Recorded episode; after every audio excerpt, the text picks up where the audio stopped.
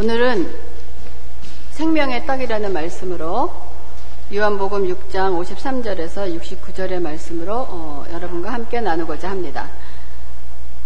오늘은 요한복음의 그 일곱 가지 표적 중에서 네 번째인 오병이어의 사건과 다섯 번째인 그 무리를 걸으시는 그 표적을 통해서 우리에게 주시는 그 참된 의미가 무엇인지 우리가 두 시간에 걸쳐서 요한복음 6장을 통해서 살펴보기로 하겠습니다.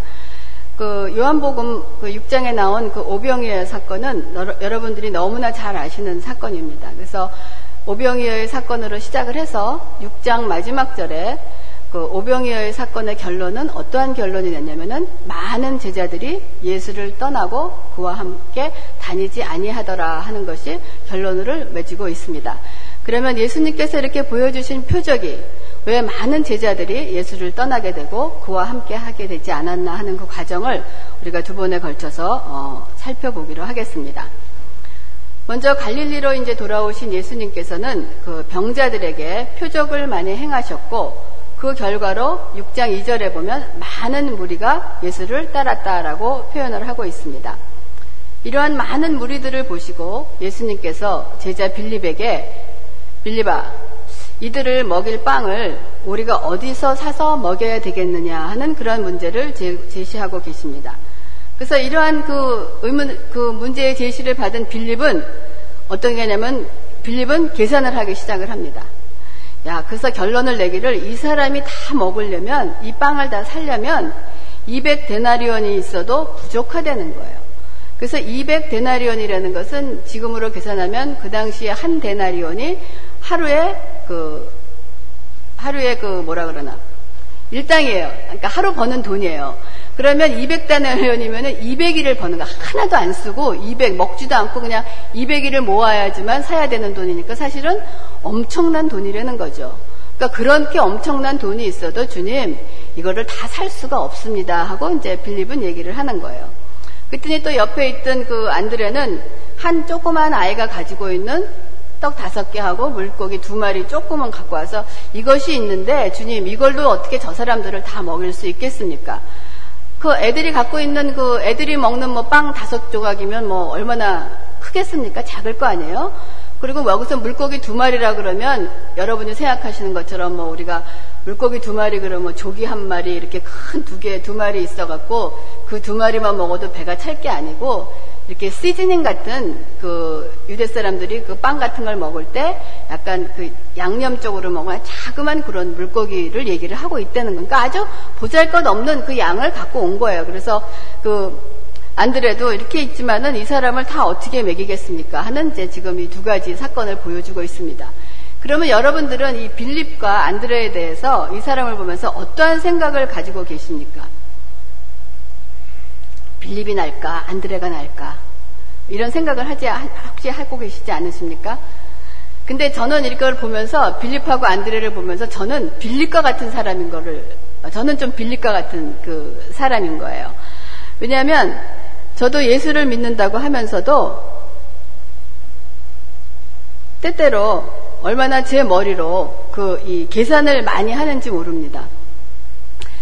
예를 들어서 어 제가 이 새삼교회를 우리가 시작하게 됐을 때 저는 하나님께 얼마나 많은 이유를 갖다 댔는지 몰라요.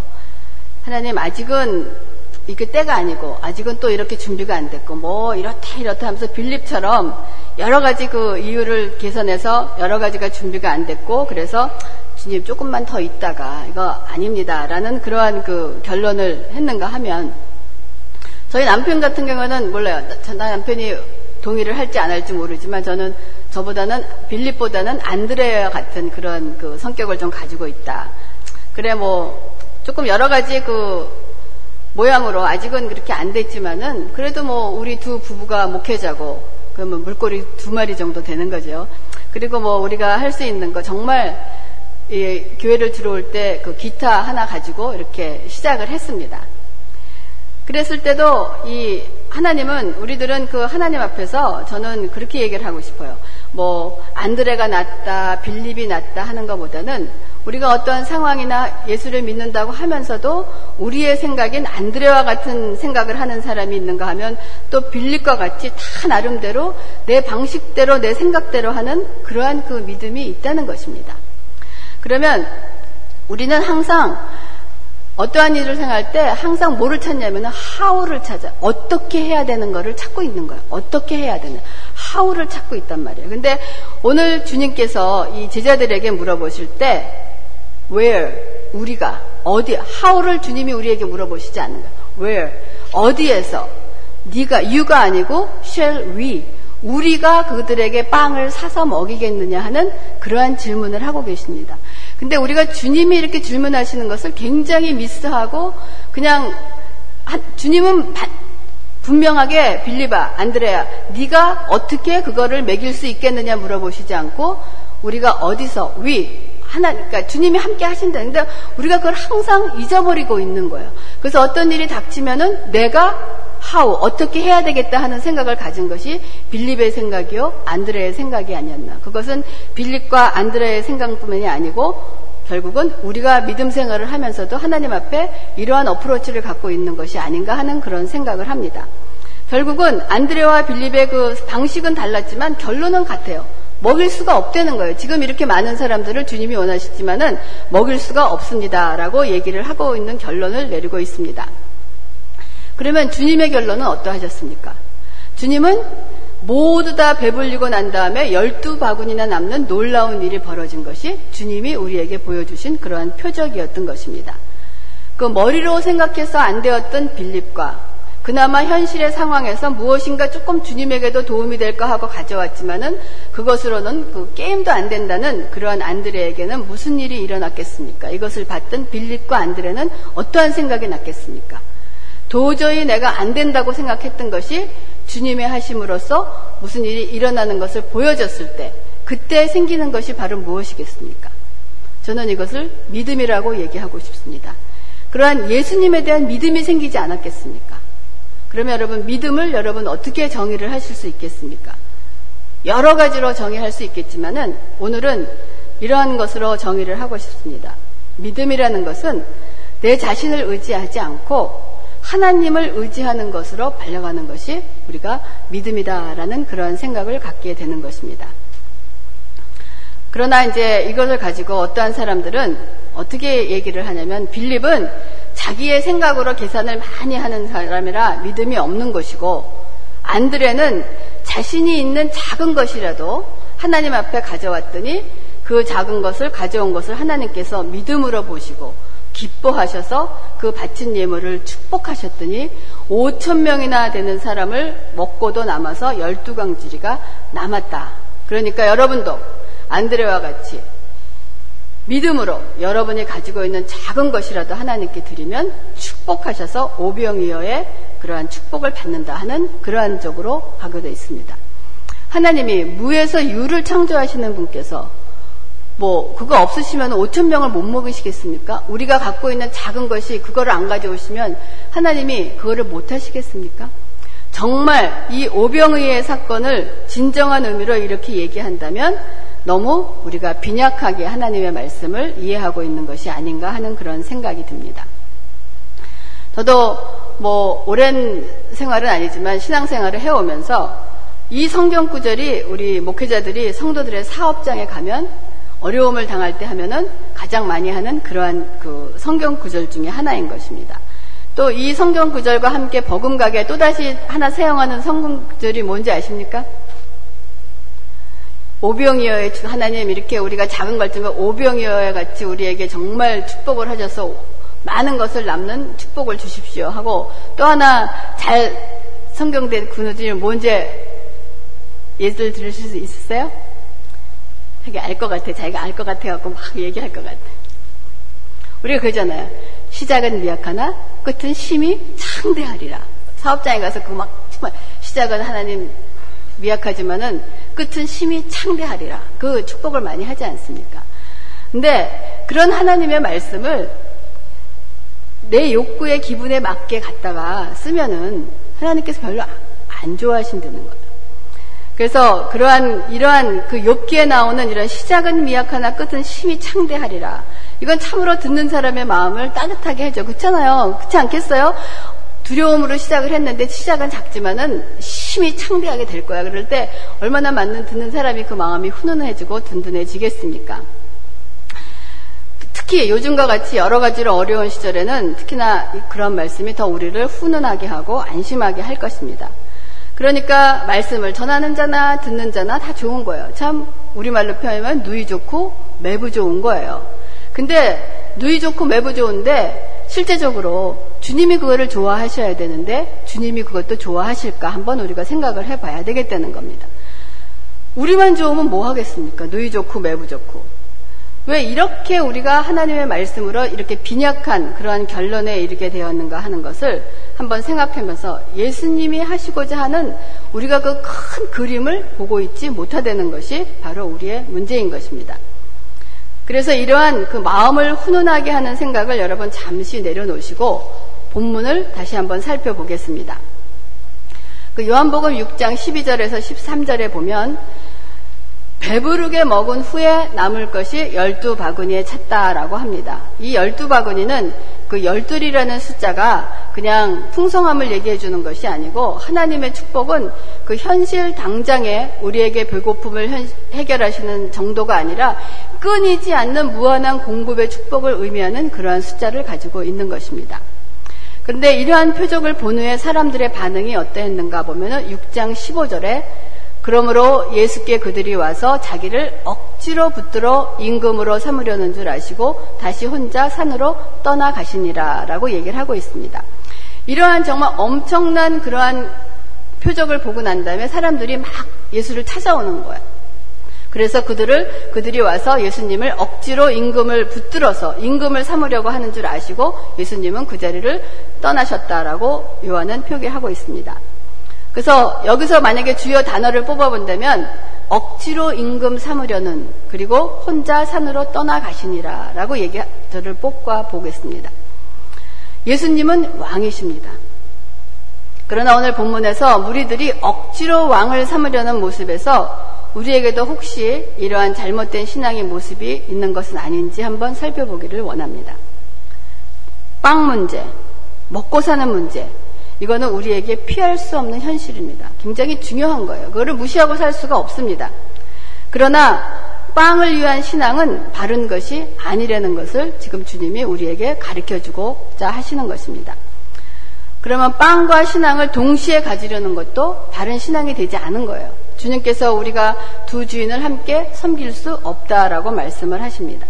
그러면 이 신앙을 바로 세우려면 우리가 이 빵에 대한 새로운 가치관을 정립해야 되는 것이에요. 그리고 새로운 이해가 시작돼야 되는 것이 하나님이 먼저 이러한 가치 정립과 이해를 우리가 하기를 바라고 계시는 것입니다.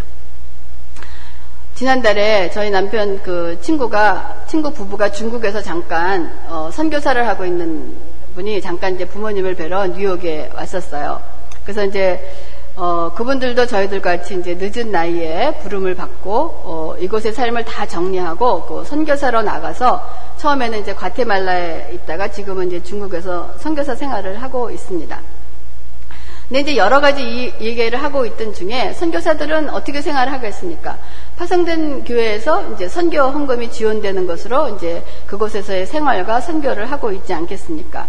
그런데 그 10년 동안 그 지원을 해주던 파성 그 교회에서 갑자기 그 선교 지원금이 그냥 생각할 수도 없을 만큼 그냥 확 떨어져 버린 거예요. 생활을 할 수 없을 만큼. 그래서 참, 어, 어떻게 해야 되나 하는 그런 막막한 생각을 하고 있었는데, 여기 와서 미국에 와서 하나님이 또 다른 방법으로 길을 열어주셔서 어, 아, 참 하나님께서 한쪽을 막으면 다른 길을 여셔서 하신다는 것을 다시 한번 체험하게 됐다라고 이제 그분이 그러한 얘기를 하고 있었습니다. 그러면서 어떠한 그러한 우리가 이제 그동안에 살았던 삶과 우리의 삶 속에서 참 그분이 옛날에 살았던 삶을 생각한다면 사실 선교비가 얼마로 떨어졌냐면 한 달에 100불로 떨어진 거예요. 그러니까 옛날에 살았던 그 삶을 생각한다 그러면 사실 백불이 큰 돈이기도 하지만 그 백불 때문에 연연하고 살아야 될 형편이 아닌데 지금은 그것 때문에 생각하는 그러한 것을 얘기하면서 여러 가지 얘기를 하는 중에 저희 남편이 이런 얘기를 했어요. 그래서 우리가 그날에 오늘 오늘 중에 금원이라고 오늘 중에 아주 그 말씀이라고 했는데 어떤 얘기를 했냐면 우리 남편이 내가 가지고 있다고 해서 그것이 다 내 것이 아니고 또 내가 가지고 있지 않다고 해서 그것이 다 내 것이 아닌 것이 아니다. 여러분 이해가 가십니까? 혹시 젊은 사람들은 아직 이해가 갔을지 몰라도 어느 정도의 인생을 살아본 하나님 안에서 살아보는 이것이 정말 맞다. 내가 가졌다고 해서 내가 무엇인가를 가졌다고 해서 그거를 다 내 마음대로 할 수 있다는 것이 아닌 거예요. 근데 사람들은 내가 가지고 있으면 착각을 해. 그걸 다 내가 무엇인가를 할 수 있고 다 내 것이라고 생각을 하고 있다는 거예요. 그런가 하면은 내가 다 가지고 있지 않다고 해서 그것이 다 내 것이 아닌 게 아니고 그것이 바로 내 것이라는 거예요. 그러니까 이것이 예수를 믿고 난 다음에 하나님께서 주시는 우리의 어떤 빵 문제에 대한 물질에 대한 어떤 새로운 가치관과 어떠한 것이 있는 거예요. 그러니까 많이 그리스도인들은 많이 가지면 안 된다. 아닙니다. 그리스도인들도 많이 가질 수 있어요. 축복이에요. 그랬을 때 그 많은 사람을 갖고 있었을 때 그리스도인들은 이것이 다 내 거라도 내 것이 아닌 것처럼 가지고 살아가는 것이 그리스도인의 빵 문제에 대한 새로운 가치관입니다. 그러면 모든 그리스도인들이 다 풍성하게 다 가지고 사느냐? 또 없는 사람들도 있어요. 그런 그 없는 사람들은 없어서 고민하느냐? 아니야. 내가 없더라도 내가 없는 것이 아니고 모든 것을 다 가진 것처럼 살아가는 것이 또한 그리스도인들의 하나님께서 주신 그 빵 문제에 대한 새로운 가치관과 우리가 그 밸류라고 생각을 할 수 있는 것입니다.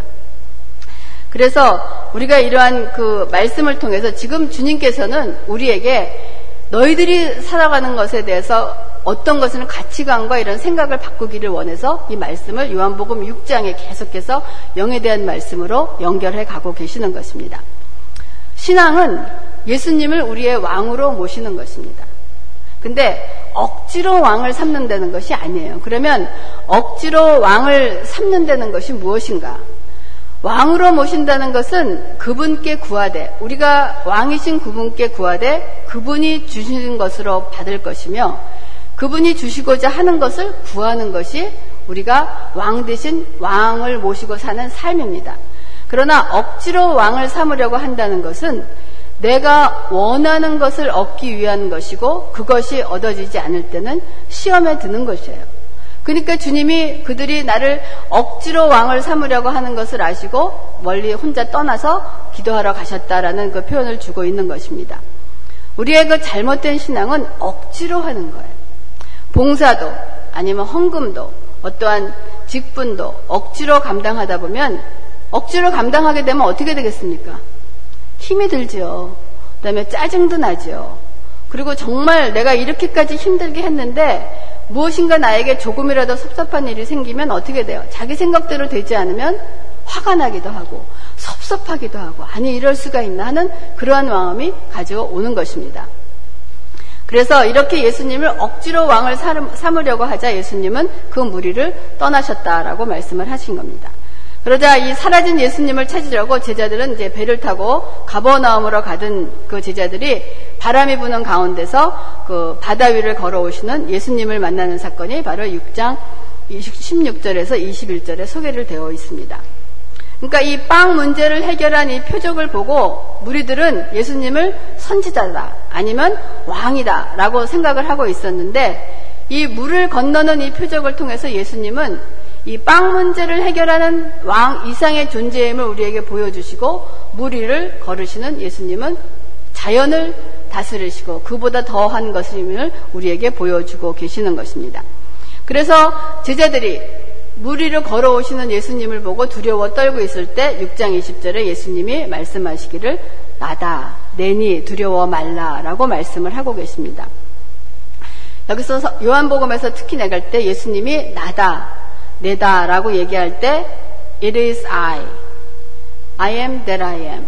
에고 에이미 라고 하는 것은 이 표현의 말씀은 어떠한 예수님의 그 신적 권위를 보여주는 거예요. 그냥 나다라고 얘기하는 것은 이 당시 그 모든 유대인들에게는 이 말씀이 나다라고 얘기할 때 이 모든 유대인들은 어디로 연결이 되겠습니까, 여러분? 그냥 나다라고 하는 것이 문을 두드려서 누구세요? 그랬더니 아 접니다 하는 정도의 있음이가 아니라는 거예요. 예수님이 나다라고 I am that I am, it is I라고 얘기할 때는 이 유대인의 모든 이스라엘 사람들은 어디로 연결이 되냐면 출애굽기에 말씀하신 모세가 저 백성들을 구하를 때 네가 누구 누가 보내서 왔냐 그러면 하나님을 뭐라고 표현을 합니까? 그랬더니 하나님께서 모세에게 뭐라고 말씀하셨습니까? 나는 스스로 있는 자다. I am am. 그거는 곧 나다라고 얘기하는 것은 이스라엘 백성들에게는 뭐냐면 곧 내가 하나님이라는 뜻인 거예요. 그래서 그냥 요한복음이나 여러분이 성경을 읽을 때 예수님이 나다라고 얘기했을 때 누가 왔을 때 누구세요? 그러면 아유 저예요 하는 정도가 아니라는 거예요. 그거는 바로 내가 하나님이라는 뜻이라고 얘기하기 때문에 그 대답을 듣는 백성들이 놀래서 믿기도 하는가 하면은 유대인들의 사람들은 어떻게 저렇게 감히 지가 하나님이라고 얘기할 수가 있느냐 하고 예수를 핍박하는 원인이 됐던 거예요. 그래서 여기서 내다라고 얘기하시는 것은 곧 예수님께서 내가 하나님이다라는 그러한 말씀을 말씀하시는 것입니다. 그러시면서 6장 22절 이하부터 그 생명의 떡에 대한 가르침이 시작이 됩니다. 굉장히 중요한 말씀입니다. 여러분이 요한복음 오늘 돌아가셔갖고 요한복음 6장을 처음부터 끝까지 한번 쫙 읽어보세요. 그 생명의 떡이라는 것에 대한 그 말씀을 말씀을 하고 계시는 것입니다. 그 오병이어의 기적을 체험한 그 무리들이 예수님을 따라 가버나움까지 따라오나 예수님께서는 이들의 목적을 아시고 그들이 예수님을 따라온 목적이 무엇인지를 예수님은 알고 계시는 거예요. 예수님이 그 오병이어의 표적을 보고 따라온 그 사람들의 목적이 뭐냐면 6장 15절에 자기를 예수님을 억지로 임금을 삼으시려는 것과 6장 26절에 주님은 그들에게 말, 말씀하십니다. 너희가 나를 찾는 것은 표적을 본 까닭이 아니요. 떡을 먹고 배부른 까닭이다라고 주님이 말씀을 하고 계시는 거예요. 그러시므로 이런 무리들의 잘못된 생각을 아시고 지금 예수님께서 6장에 생명의 떡에 대한 가르침을 해주고 계시는 것입니다. 그래서 본문의 사건은 언제 일어났냐면 6월절에 일어난 사건이에요. 그 6월절의 신약적인 의미는 예수님의 살과 피를 참된 양식과 음료로 먹고 마시는 사건을 얘기를 해주고 있는 것입니다. 그래서 이 오병이어의 표적은 육신을 위한 떡으로 시작해서 우리의 배부름과 고품을 시작해서 하늘로부터 내려오는 생명의 떡에 대한 가르침으로 발전해 가고 있는 것이 바로 요한복음 6장에 있는 중요한 말씀인 것입니다. 그래서 하늘에서 내려온 떡을 산 떡을 먹는 자는 생명을 얻겠지만 그것을 주는 자는 죽게 된다는 가르침이 요한복음 6장에 우리에게 제시하고 있는 것입니다. 오늘 말씀을 마치면서 요한이 나타낸 예수님의 표적은 항상 요한복음에 나타난 표적의 목적은 무엇이냐? 예수께서 하나님의 아들이심을 믿고 그것을 믿는 자들은 생명의 힘을 얻어 구원을 받게 되는 것이 그 표적을 주신 목적이라고 요한은 거듭거듭 얘기를 하고 있는 것입니다. 그럼 이 오병이어의 사건은 이 땅에 살고 있는 하나님의 백성에게 빵에 대한 새로운 가치관을 주시는 것입니다.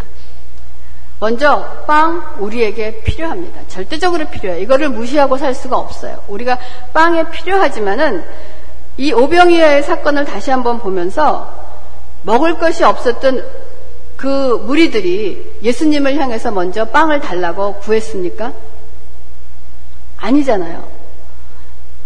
예수님이 그들이 먹을 것이 없는 것을 아시고 예수님이 먼저 우리에게 그 먹을 빵을 해결해 주신 것입니다. 그래서 예수께서 무리를 보셔 보시고 제자들에게 말씀하십니다. 6장 5절에 Where 어디에서 shall we buy bread for these people to eat?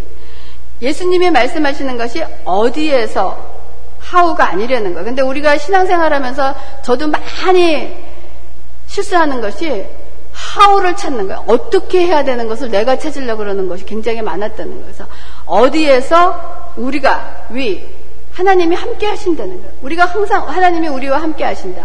임마누엘의 하나님이라고 항상 알면서 무슨 일이 닥치면은 하나님은 온데간데 없고 항상 그냥 나 혼자 그냥 어떤 거를 찾아보려고 발버둥을 치고 있는 것이 사실 우리 믿는 자의 어떠한 그 모습인 것이에요.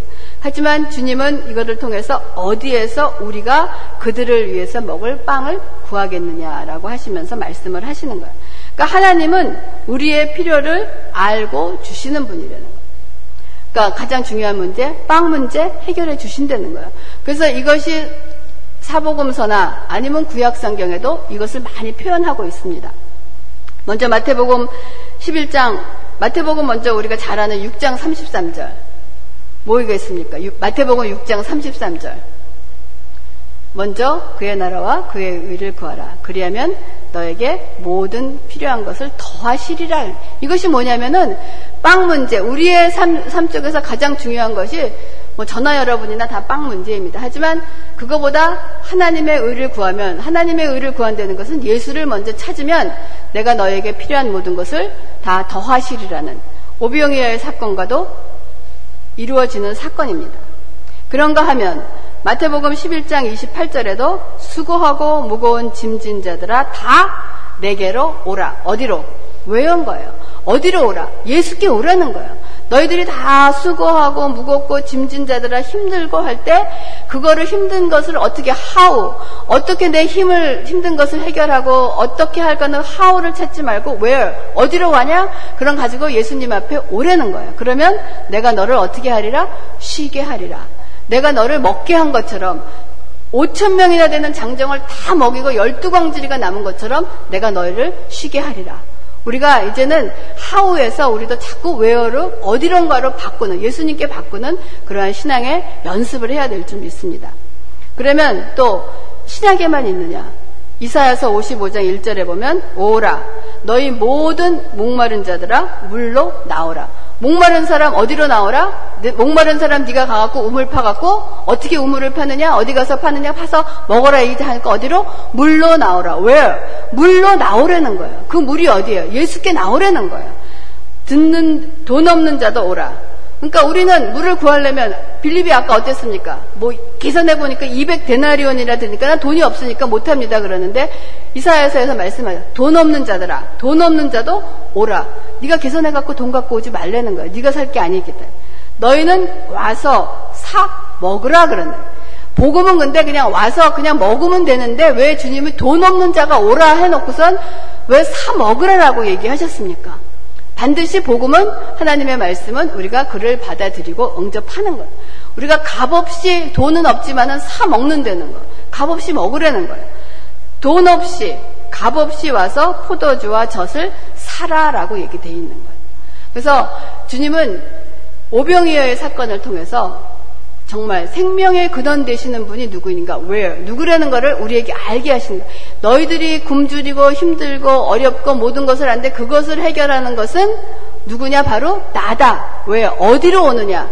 예수께 와라. 그러면 내가 그것을 다 먹이리라는 것이 오병이어의 사건에서 뿐만이 아니고 사복음서와 구약에서 모든 것을 우리에게 말씀해 주고 계시는 것입니다.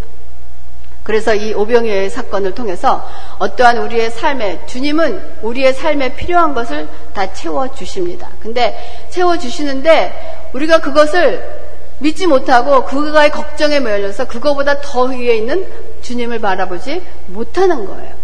그러니까 억지로 왕으로 삼으려는 것은 내 필요를 채기 위해서 예수님을 따라다니니까 예수님은 함께 계시지 않고 피해서 가시는 것이 오병이어의 사건인 거예요. 근데 나중에 오병이어의 사건에서 생명의 떡의 말씀의 사건을 다 얘기하고 나니까 결국은 예수님이 그건 거예요. 내가 너희들한테 온 것은 너네들의 필요와 먹고 사는 거 이거를 필요해 주기서 온 게 아니고 결국은 생명의 떡, 영의 떡, 육은 무익하고 살리는 것은 영이라는 말씀을 하니까 그거를 다 들었던 사람들이 어떻게 됐느냐? 결국은 너무 어렵다. 그 누가 듣겠느냐 하면서 결국은 6장 마지막 절에 모든 사람들이 제자 예수님을 떠나 그와 다시 함께 하지 아니하다라는 것이 요한복음 6장 오병이어의 사건의 결론을 메어주고 있는 것입니다.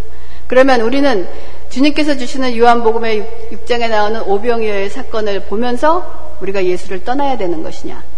아니면 베드로는 얘기합니다. 너희도 가려느냐? 그랬더니 베드로가 아니요. 생명의 말씀이 여기 있는데 우리가 어디를 가겠습니까? 주님과 함께 하겠습니다. 하는 그러한 베드로와 같이 그러한 생명의 말씀에 말씀을 깨닫는 저와 여러분이 되기를 주님의 이름으로 축원합니다. 기도하겠습니다. 하나님 감사를 드립니다. 하나님 이 시간 이제는 우리의 삶 가운데 how 어떻게 하는 것을 찾기 이전에 그거를 해결하시는 우리 주님 앞으로 우리의 먼저의 삶을 아버지 발걸음을 돌릴 수 있는 우리가 될 수 있도록 인도하고 축복하여 주시옵소서. 아버지 감사를 드리면서 모든 말씀을 예수님의 이름으로 기도합니다. 아멘. 아멘.